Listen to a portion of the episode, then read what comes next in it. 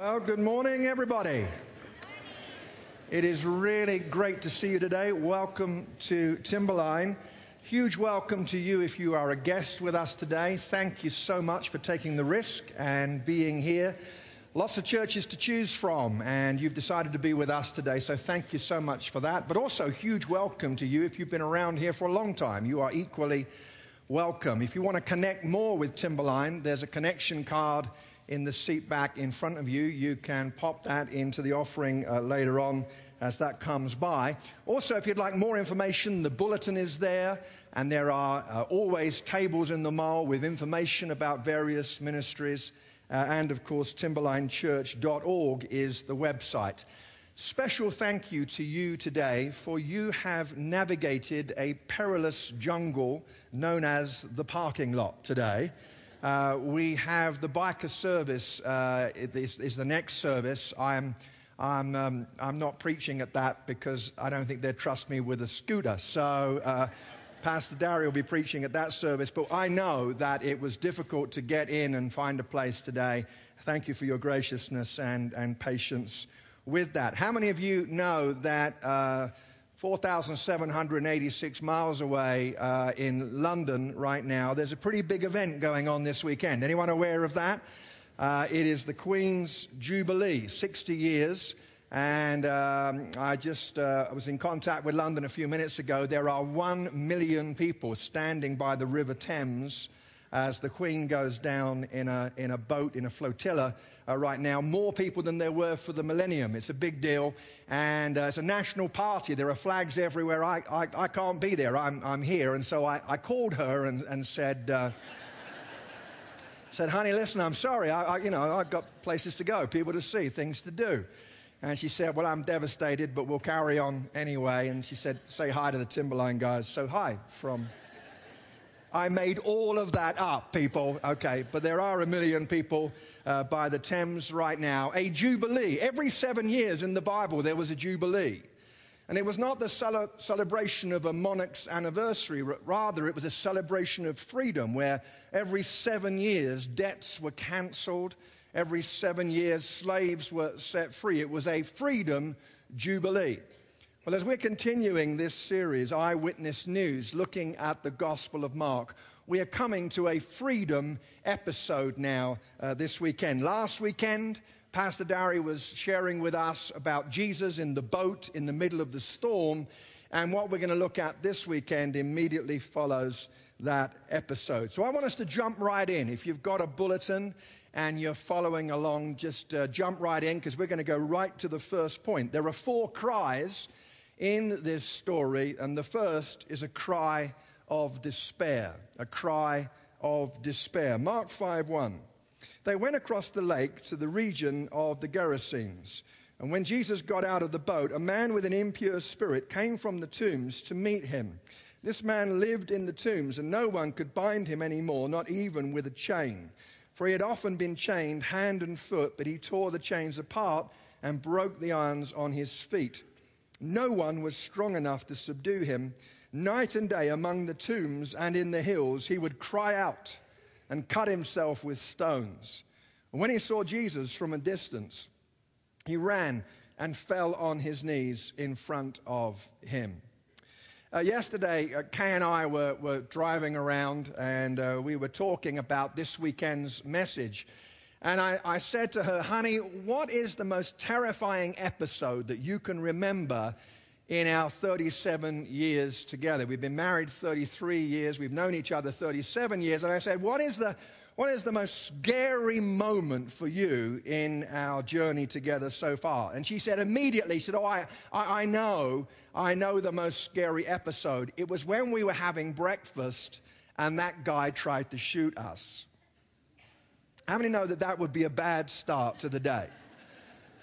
And she's absolutely right. It was terrifying. I don't own a gun. I've told you that before. I tried to buy a gun. I went to my local store, and uh, the reason I don't have a gun is because of someone in Timberline. The guy working behind the counter recognized me. And he said, Hi, Pastor Jeff. I said, I want to buy a gun. He said, Now listen, I've heard your stories. He said, I am telling you, I beg you in the name of all that is reasonable, do not buy a gun, Jeff, for this shall end in weeping and gnashing of teeth. And so I don't have a gun. If we ever had an intruder, my strategy would be just run around the house screaming in falsetto. That would be my response. But my English friend who'd moved over from England, he was living in Oregon and he was a pastor, and we were having breakfast with him. Our family, our children were young. We were seated around the breakfast table enjoying a happy time together. And this guy had got himself a gun. He said, I've got to show you the gun. It was a 308 rifle, which is a significant gun. And he, he went into his bedroom and he came out of his bedroom and he's standing there with this thing and he forgot the first rule that you always employ around guns. You always assume the gun is loaded. You never act as if it were not. You always make sure that it's safe. And he's standing there talking away and he said, Look, this thing is really neat. And pulled the trigger and bam!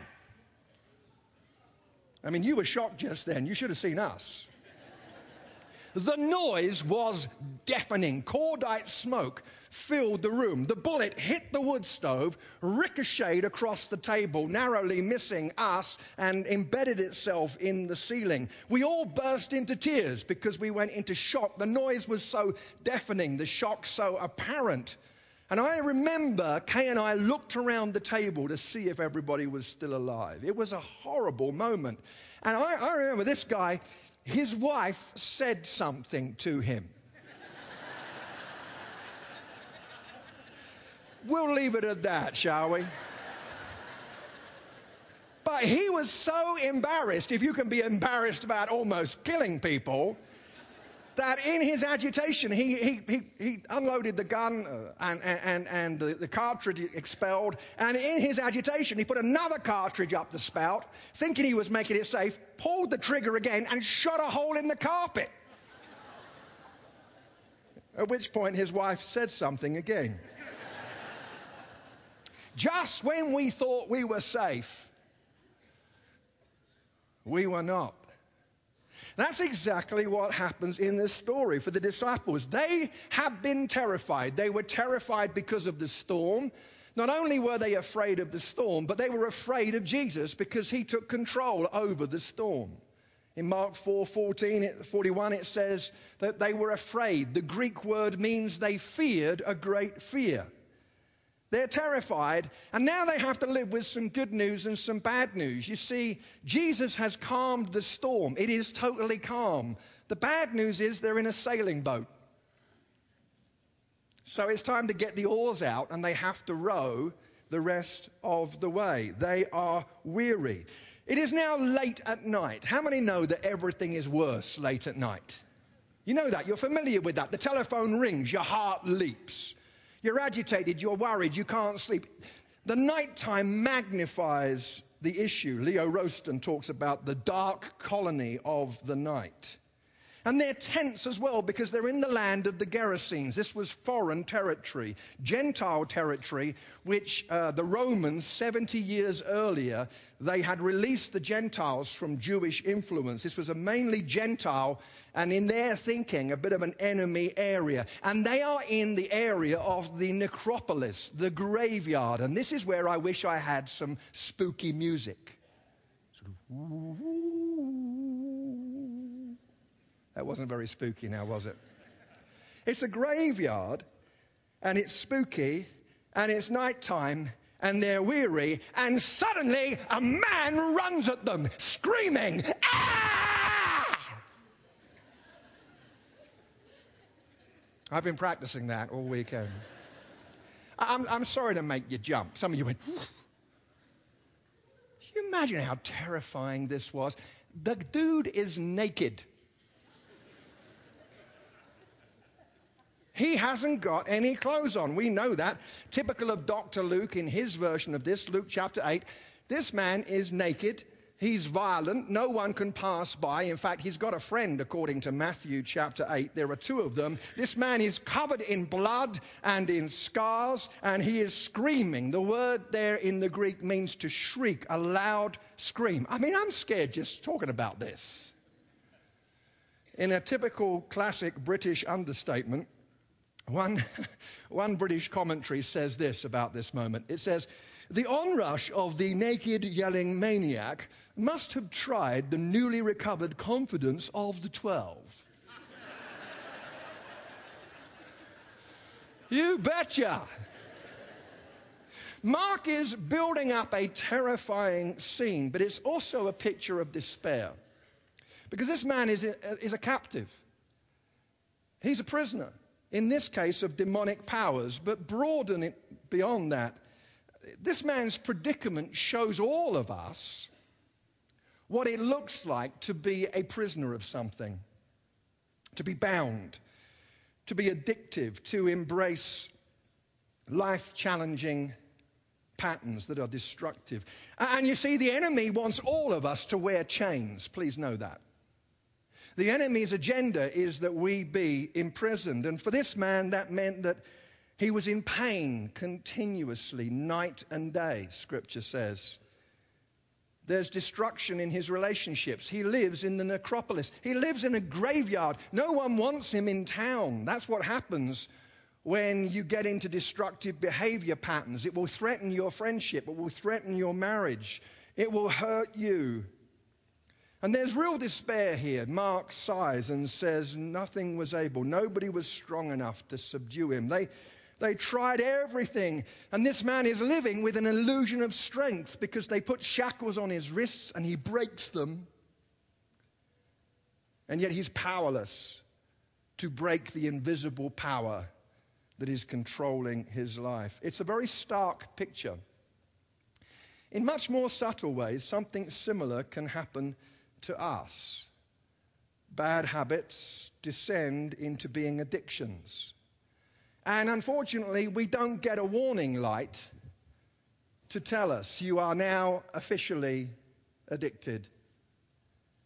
This is now controlling your life. And sometimes in overt and sometimes more subtle ways, you know what we do? We, we despair. We quietly give up and surrender to sameness. And this story shows us that we can find hope again. Because even when our circumstances, when there's nothing we can do to change what's going on around us, we never lose the capacity to change within. Viktor Frankl lived in Auschwitz. And he watched the terrible degradation of his fellow prisoners as the Nazi guards would never refer to a prisoner by name. Their normal designation was a German word which means excrement. These people stripped of their dignity, utterly and totally controlled and imprisoned. But Frankl said that he saw acts of great nobility in Auschwitz because even though the Nazis controlled their physical territory, they couldn't control the internal terrain within. And he saw men and women give their last slice of bread to others because they refused to submit to sameness within. There's hope. And there's hope for us as Christians because you see, Christianity is not just about, well, change and do better. Christianity is far more than that. Christianity is where we allow the living power of the Holy Spirit to to bring change in our lives. Romans 8:11 If the spirit of him who raised Jesus from the dead is living in you, he who raised Christ from the dead will also give life to your mortal bodies because of his spirit who lives in you. Think about that broken, bloodied corpse in a tomb, the body of Jesus. It's been there for 3 days. And then suddenly, in one universe stopping millisecond on Easter Sunday morning, suddenly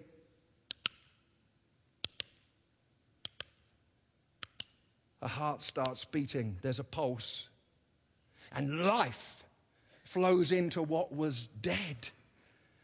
And as we think about that, that's not just an abstract truth for us to theologically consider. But it's a reality that that very same power that raised a dead corpse to life, that very same power is available to us. 2 Corinthians 3:18 We all with unveiled faces contemplate the Lord's glory are being transformed into his image with ever increasing glory which comes from the Lord who is the Spirit. It's time to find hope again. It's time to say I believe the liars I've surrendered to sameness. There's there's a cry of despair, but Jesus brought hope. Secondly, there's a cry of confusion. There's a cry of confusion. Look at verse 7. He shouted at the top of his voice, what do you want with me, Jesus, Son of the Most High God? In God's name, don't torture me. But Jesus had said to him, Come out of this man, you impure spirit. And then Jesus asked him, What is your name? My name is Legion, he replied, for we are many. And he begged Jesus again and again not to send them out of the area. This guy is really confused. He, he says, What do you want with me? Now, that's a, a New Testament uh, vernacular term for mind your own business. This guy is in front of the person who can transform him, and he's saying, What's this got to do with you? Do you notice he used Jesus' name? In the thinking of the day, if you knew the name of a demon, the demon, it was considered easier to drive the demon out. And if the demon knew your name, it was considered it would be harder to drive the demon out. There's some some spiritual warfare going on here. And then this man uses God's name. He's in complete imprisonment, but he uses the name of God. He is tortured, but he thinks that Jesus is the tormentor. And he's saying things repetitively. It's the imperfect verb here. He kept on asking him. The guy's confused. He keeps on, he keeps on saying the same thing. This guy is really, really confused. One minute he wants freedom, then he doesn't. He doesn't know who Jesus is. He does know who Jesus is. He is confused. You know, when we're in prison, confusion comes.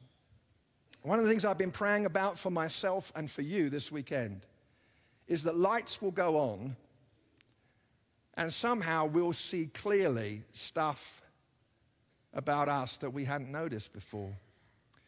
When was the last time you asked a friend that you trust to tell you the truth, How do you think I'm doing? Because it's possible to spend your life walking around and everybody else hears the rattling of chains except you. I've told you this story before, forgive me, but there was a, there was a time when a friend of mine, he, he got himself a second-hand BMW and he invited me to go for a ride in the car. And they just replaced the battery in this car. And uh, unusually, the battery was not uh, where it normally is under the bonnet of the car, the hood of the car. Uh, it was under the back seat, the back passenger's seat. That's where it was located in this BMW. And I uh, I didn't know this, but they'd replaced the battery that day. They put the wrong one in, and the one they put in, the, the battery posts were sticking up pretty high, too high. So I put my English rear end down on the seat. The seat went down, the metal underside of the seat connected with the battery terminals and started a fire. And we're driving along, and I am completely oblivious, feeling strangely warm, but and, and, suddenly the, the, the, warning panel on the BMW started freaking out. I mean, this is a German car, so it's Achtung, Achtung. Chris said there's something wrong with his car, and, and there's no warning light that says rear end on fire, rear end on fire. And I, I said, I said, I smell oil. And Jeannie, Chris's wife, she turned around, she looked at me, she said, That's not oil. Your rear end's on fire. And I said, You know, I feel led that we should pull over right now. Do you know my rear end was on fire and I didn't even know it? It took a friend to tell me.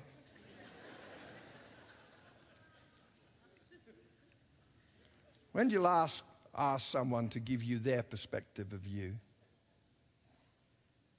When did, you last, when did we last ask God to give us his perspective on us? And we don't have to do this alone, you know. Celebrate Recovery is a ministry that is not simply about the obvious addictions. It's far more than that. It's about helping all of us to walk with God, working through the stuff that can clutter up all of our lives. This Thursday at 5:30 there's a celebrate recovery meal in the South Auditorium. There's a meeting afterwards. There's a table in the mall with celebrate recovery. It might be time to say I could use some help. Martyn Joseph sings a song with a line that says freedom needs a volunteer. It's a very incisive statement. Because as we realize that we perhaps have been in despair and as the confusion clears, we need to volunteer for freedom and make good choices. But that leads me to some bad choices. Thirdly, a cry of rejection. A cry of rejection. Verse 11. A large herd of pigs was feeding on the nearby hillside. The demons begged Jesus, Send us among the pigs, allow us to go into them. He gave them permission, and the impure spirits came out and went into the pigs. The herd, about 2,000 in number, rushed down the steep bank into the lake and were drowned. Those tending the pigs ran off and reported this in the town and countryside, and the people went out to see what had happened. And when they came to Jesus, they saw the man who had been possessed by the legion of demons sitting there, dressed and in his right mind, and they were afraid.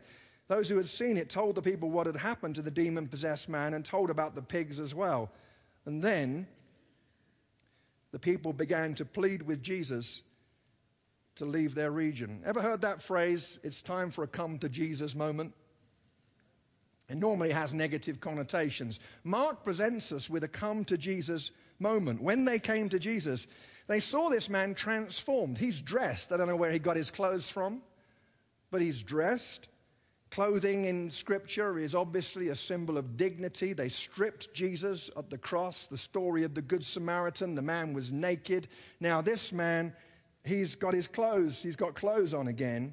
He's in his right mind. He is self controlled. He is restored. I don't know why they did it. Was it superstition? Was it fear? Was it self interest? Were they worried about their jobs, employment possibilities for pig herders? whose pigs take up swimming unsuccessfully, they're not great. But for whatever reason, they asked Jesus to go away, and all three Gospels record the fact that he does. They ask him to leave, and he goes, and it's tragic because he's exactly what they needed. You know, if you're going to fix something, it's important that you have exactly what you need. Yesterday, Kay said to me, honey, I think it's time for us to take the Christmas lights down. We've had Christmas lights on our deck, and it's now June. And she said, I think it's time for the lights to come down. And, I, am thinking, honey, you know, there's two ways of looking at this. We could either be the last people to take our Christmas lights down, or we could be the most prepared people for next Christmas. It's all a matter of perspective. So I decided I'd go and take the lights down. So I grabbed the wrong tool, a Stanley knife, and I started hacking at the cable, the cable ties. And yet, lo, the Stanley knife did slip. I have a fairly sizable gash where I almost surrendered my thumb in the cause of domestic peace. And as I sliced my thumb, I remember that I did cry out with a great cry. Praise the Lord, I said.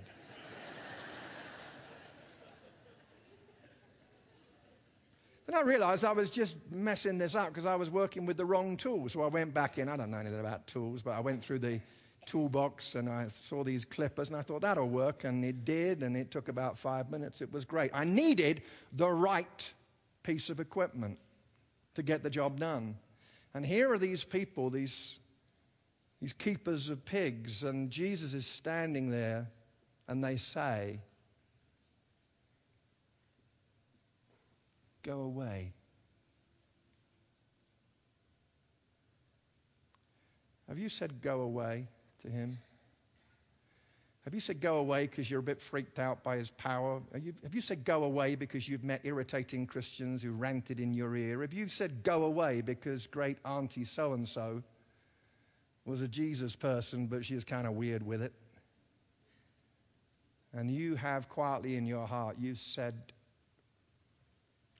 go away. He did. I want you to know that in a few minutes from now, there is going to be an opportunity to reverse that decision. I want you to know that in a few minutes from now, there will be a moment when if you have said, go away, because of negative experiences of religion, because you just decided you wanted to go your own way, there's going to be an opportunity to say, Jesus, would you, um, excuse me, don't get in the boat. Don't sail off. I, I need you here.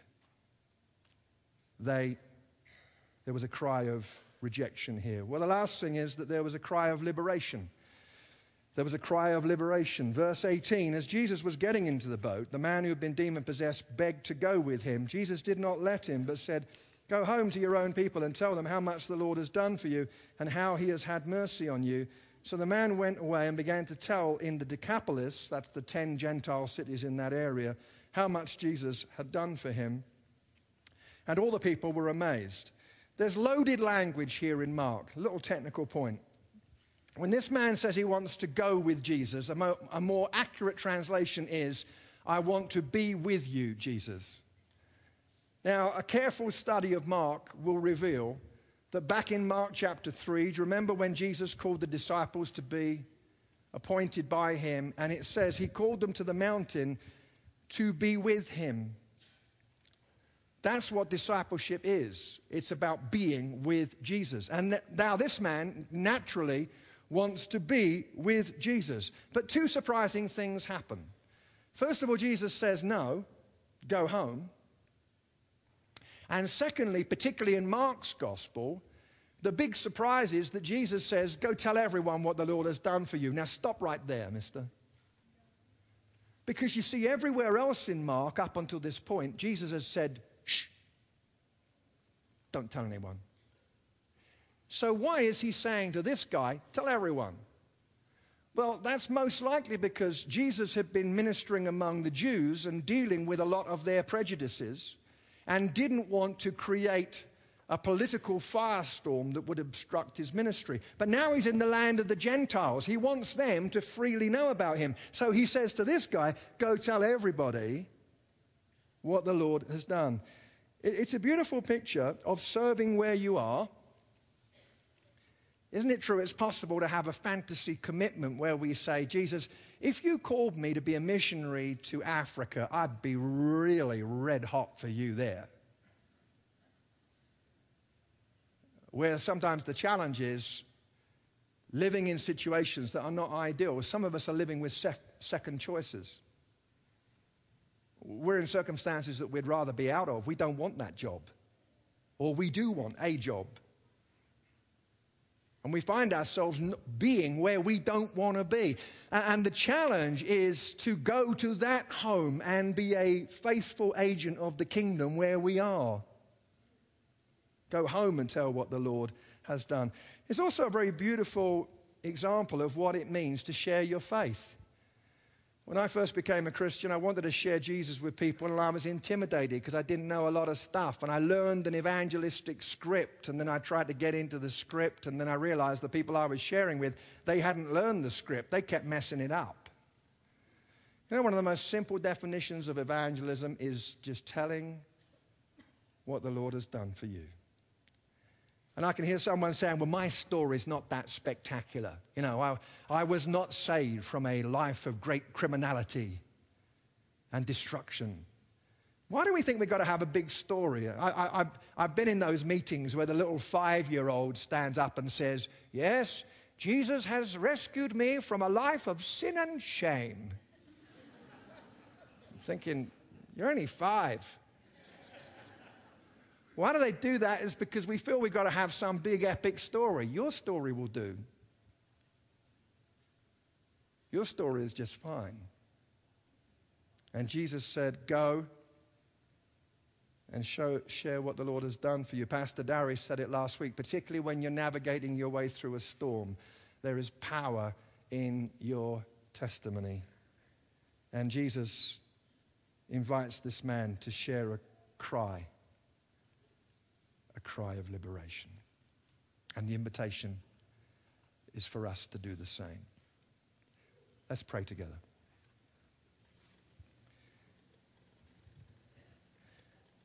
Lord, we thank you today because this story is a story of everything changing. It's an episode of great despair. No one could subdue this man. And then you came by, Lord Jesus, and everything changed. I pray, we pray together as we just spend the next few moments quietly responding to your word, prayerfully allowing your word to land in our lives. We pray, Lord, that you will help us to move forward into freedom. With our heads bowed, I believe that we're at a very crucial and important moment. Some of us realizing that we've known for a long time that there's a pattern in our lives that we need help to break. And others of us, somehow a light has gone on this morning, and we have seen that we have been living under the power of something, a destructive habit. It's time to wake up, and it's time to find hope and take steps. So, as our heads are bowed in prayer, not just because we tend to do this at the end of services, but because it matters that we respond, that we engage our will. If you would say today, look, just include me in prayer, Jeff, because I recognize there's a pattern in my life that I need help to break. I recognize that I need the power that raised Christ from the dead. I want to cooperate with the power of God's Spirit. That pattern needs to be broken. If that's true for you, can I ask you just to slip up your hand right now for a moment, please, and hold it there? Would you do it? Lots of people are doing it, so don't need to feel ashamed or afraid. And you can put your hands down. I talked about that chilling moment this morning when they said, Jesus, get in the boat and go. And I talked about maybe the tragedy that some of us have done that for whatever reason. I'm going to pray a prayer. They prayed a prayer go away. Here's another prayer that you might want to use if you'd like. Are you ready? Just pray this in your heart. Lord Jesus, I don't want you to go away. I want you to stay.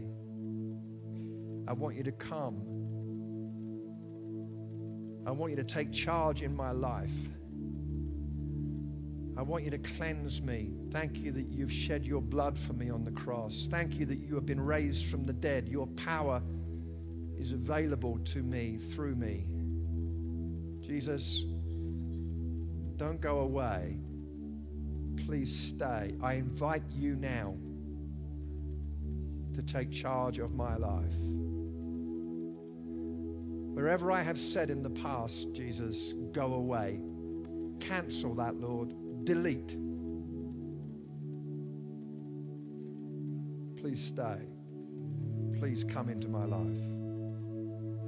Can I ask if you've just prayed that prayer? Again, let's express our clear choices here. If you've just prayed that prayer in your heart, can I ask you just to slip your hand up, please? As a way of saying, I've, I've just done that And that's wonderful. You can put your hands down. Please know that in a few minutes our prayer team will be here. They want to pray with you, they want to agree with you about this decision that you're making today. We have got stuff that we'd want to put in your hand, information to help you to grow as a Christian. You can go to our hospitality center and resources. Materials are there. We want to help. So we pray for each and every one, Lord, that has been making good choices. And finally, Lord, in this prayer, we pray for each other that wherever we find ourselves, some of us in places where we don't want to be, that you will help us to make good choices to serve you where we are, to go home and share what the Lord has done for us help us we pray. Not by might, nor by power, but by your Spirit, living Christ. We agree together in Jesus' name. Amen. Thank you, Jesus. You are good. It's the understatement, but it's so true. You are magnificently good. So now take us in your goodness, Lord. May it be that in what we call home that you send us to, we declare what the Lord has done for us. We give you thanks and praise. In Jesus' name, everyone said amen. Special project for you the first opportunity to go home and be a Christian on the way is waiting for you in the parking lot.